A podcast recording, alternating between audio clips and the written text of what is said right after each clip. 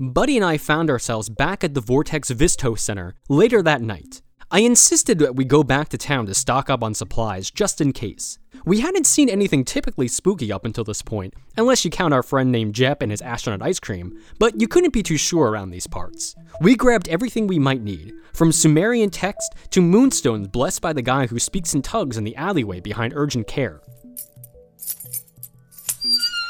Hey, when we find my stuff, do you maybe want to. We are not doing a self guided tour, buddy. But Johnny! No, buddy, once is enough for me. I am half tempted to reach into their cash drawer and take my 375 back. What was that? Buddy and I froze in place. We could hear people in the back room, along with a faint humming sound. Careful, Jim. What does it even matter if it breaks? It's all going in the same place, anyways. It's not the point. You almost blew our cover once today. What if someone hears us? Nobody's gonna hear us. There's nobody here for miles. Why don't you go tell that to your patrons? That was a one off, and you know it. Besides, they're just the first paying guests we've had in months. Who cares if they were locals? Go, slowly, outside. We'll sneak around to the back.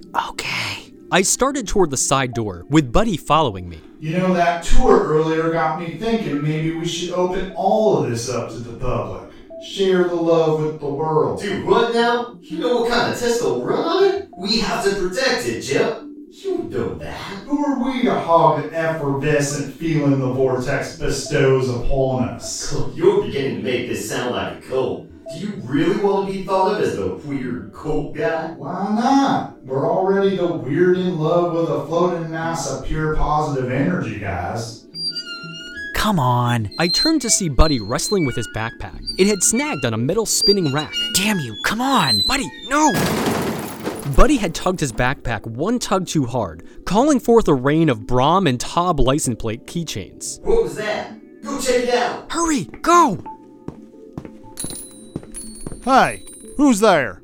Show yourselves. We made it out the side door and back outside. We scurried along the side of the visitor center as Jep followed us in the dark. We made our way back and darted behind a row of vans. Hello? Keep quiet. Come on out now. We were narrowly spotted as Jep scanned the yard with a large handheld spotlight. Never mind, Rundo. It was probably just a raccoon. Whew, that was close. Buddy, do you see what I see? What? I think we found your missing stuff. Look, the vans. Johnny, these are the friendly freight vans. Come on, get your keys. Let's open them up and get your things. Nothing. There's nothing in this one. Let's try the next one. Nothing in this one either. What about the others? No, nothing. We tried the row of vans one by one, but each one came up empty. That's it. These vans are all useless, Johnny. There's only one place left to look. Okay, but let's play this smart. Who knows what kind of beast they're keeping back there? You know, I have a real good feeling about this one, Rundo. Yeah, He's smart, handsome, we share all the same interests. not all the same interests. What's he gonna say when he finds out about this? You gonna invite your new boyfriend to your vortex cult? Maybe I will. You think he can keep a secret this big? Maybe he doesn't have to. I'm telling you, Rundo, open it to the public. Invite people to share the love, and then I don't have to live with the guilt over my head anymore. What guilt? It's not your fault all these suckers use that terrible freight company. Doesn't mean this is right, though. Now hand me that big box over there. Reach for the sky. We kicked in the back door and charged the room. Buddy was in his attack stance, ready to pounce with his trusty holy water soaked pool noodle.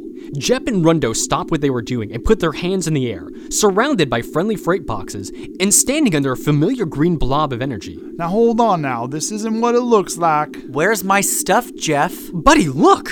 No, it can't be real. What is that thing? Where have I seen it before? This, gentlemen, is the Melancholy Falls Vortex. No way. Wait a second, it's real?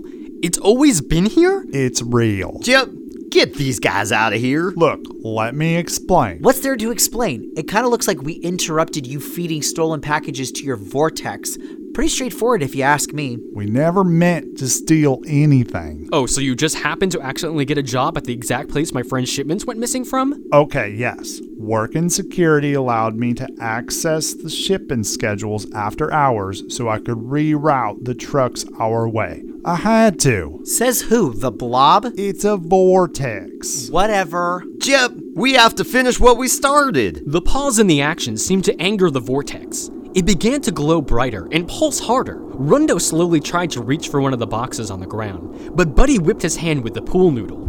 Not so fast, Randy. Jep, you know what's at stake. What's happening with the vortex? It's collapsing. We have to feed it more stuff to keep it open. No way. Some of that stuff is my stuff. The vortex continued to pulse more and more violently. With every thrum, you can feel the walls of the room bend and bow, ready to break under the stress. You have to help us. We need to move fast. Okay, but what happens if it collapses? I don't know, but vortexes, they slip away from being stable, left like this for too long. Oh, jeez. Put the pool noodle down, buddy. No. Please, Friendlies has insurance. We can cover your lost packages. Uh, fine. One by one, the four of us threw boxes into the throbbing vortex. With each package we fed it, it seemed to grow more and more stable. Keep going. You know, this is actually kind of fun. It's like throwing rocks at a beehive, but less stingy. I love you, Vortex. You what? Uh, nothing? Keep going, we're almost done. This is it, the last box. Buddy, would you like to do the honors? Buddy threw the final friendly freight box into the vortex, and it was still pulsing, still throbbing, faintly, but it was there. Is that it? No, my calculations were correct, damn it. How could it need more? What do we feed it now? Anything. We looked around for anything we had on hand. Jep threw in his spotlight, while Rundo sent in Melancholy Falls vortex brochures one after the other. There, done. I don't see a whole lot left in here. We kind of fed it everything. Then why is it still going? Uh, guys, it's beginning to get stronger again. There's still one thing left. Dude, no. I have to. No way. You know how helpful those could be? It's the only way. Besides, don't you see? Doesn't some of this stuff look familiar? Like the other end of the vortex leads back to the mall? I have to throw the keys in. How can you be sure? Do you really want to risk adding a temporal paradox to the list of horrible things this town has already had to deal with? Those keys got to us somehow, Johnny. They're going in. Buddy tossed the keys into the vortex, seemingly stating whatever the glowing ball of energy was. The vortex settled into a steady low hum as it coalesced into a non pulsing, non threatening ball of energy. We, We love, you, vortex. Okay, can someone please tell me what's going on here? Isn't it obvious? Wait, you figured this all out? Duh, Johnny, the clues were in our face all along. Long ago, Jeff and Randy were traveling through these woods when they found the vortex and fell deeply in love with it. They decided it was their duty to set up shop and feed things into the vortex to keep it happy and stable. So, as a way to lure innocent people in and keep a steady stream of junk to give to the vortex, they built a tourist trap. You fed this thing people? No, Rundo broke into their cars and took their luggage. Anyways, Jeff and Randy now going by Jep and Rundo because they were too lazy to come up with good fake names, had to find a way to keep a flow of items coming in when the roads up ahead closed and tourists stopped passing through the area. Faced with no other choice, Jeff got a job at Friendly's as a night watchman so he could reroute trucks up here and they could keep their one true love, the Vortex, fed, fat, and happy. I mean, that about sums it up. And what does this have to do with the Never Was? The never what? The Never Was. You never was what? You know, all those other colossal tears into alternate dimensions that have been opening all over town, and the creature that came through that threatens to destroy the entirety of the multiverse because of its very existence? Never heard of it. Look here, mister. This ain't no fancy city portal. This here is a vortex. And it is a beautiful vortex. Let it go, Johnny. We solved my mystery. Let's just go home and sit on hold with Friendly Freight's customer service for another four hours and file an insurance claim for my stuff. Okay, fine, but what are we gonna do about these guys? We can't let them keep stealing packages. No, please, don't take the vortex away from us. He's all we have. Your vortex is a he? I got it. What? The society, duh. They're always cleaning up after us and they can only hide so many corpses until cold storage gets full. You want to constrict the vortex into the society's service? The society gets a place place to ditch its stuff, and the Melancholy Falls Vortex gets to stay in business. We all win. And we potentially keep a flow of arcane paraphernalia going back in time to the mall that almost killed us? Who cares? The mall was destroyed. It's the past's problem now. What do you say, guys? I mean, it sounds good to me. What about you, Jeff? Sounds good to me, Randy. Aww, they use each other's people's names.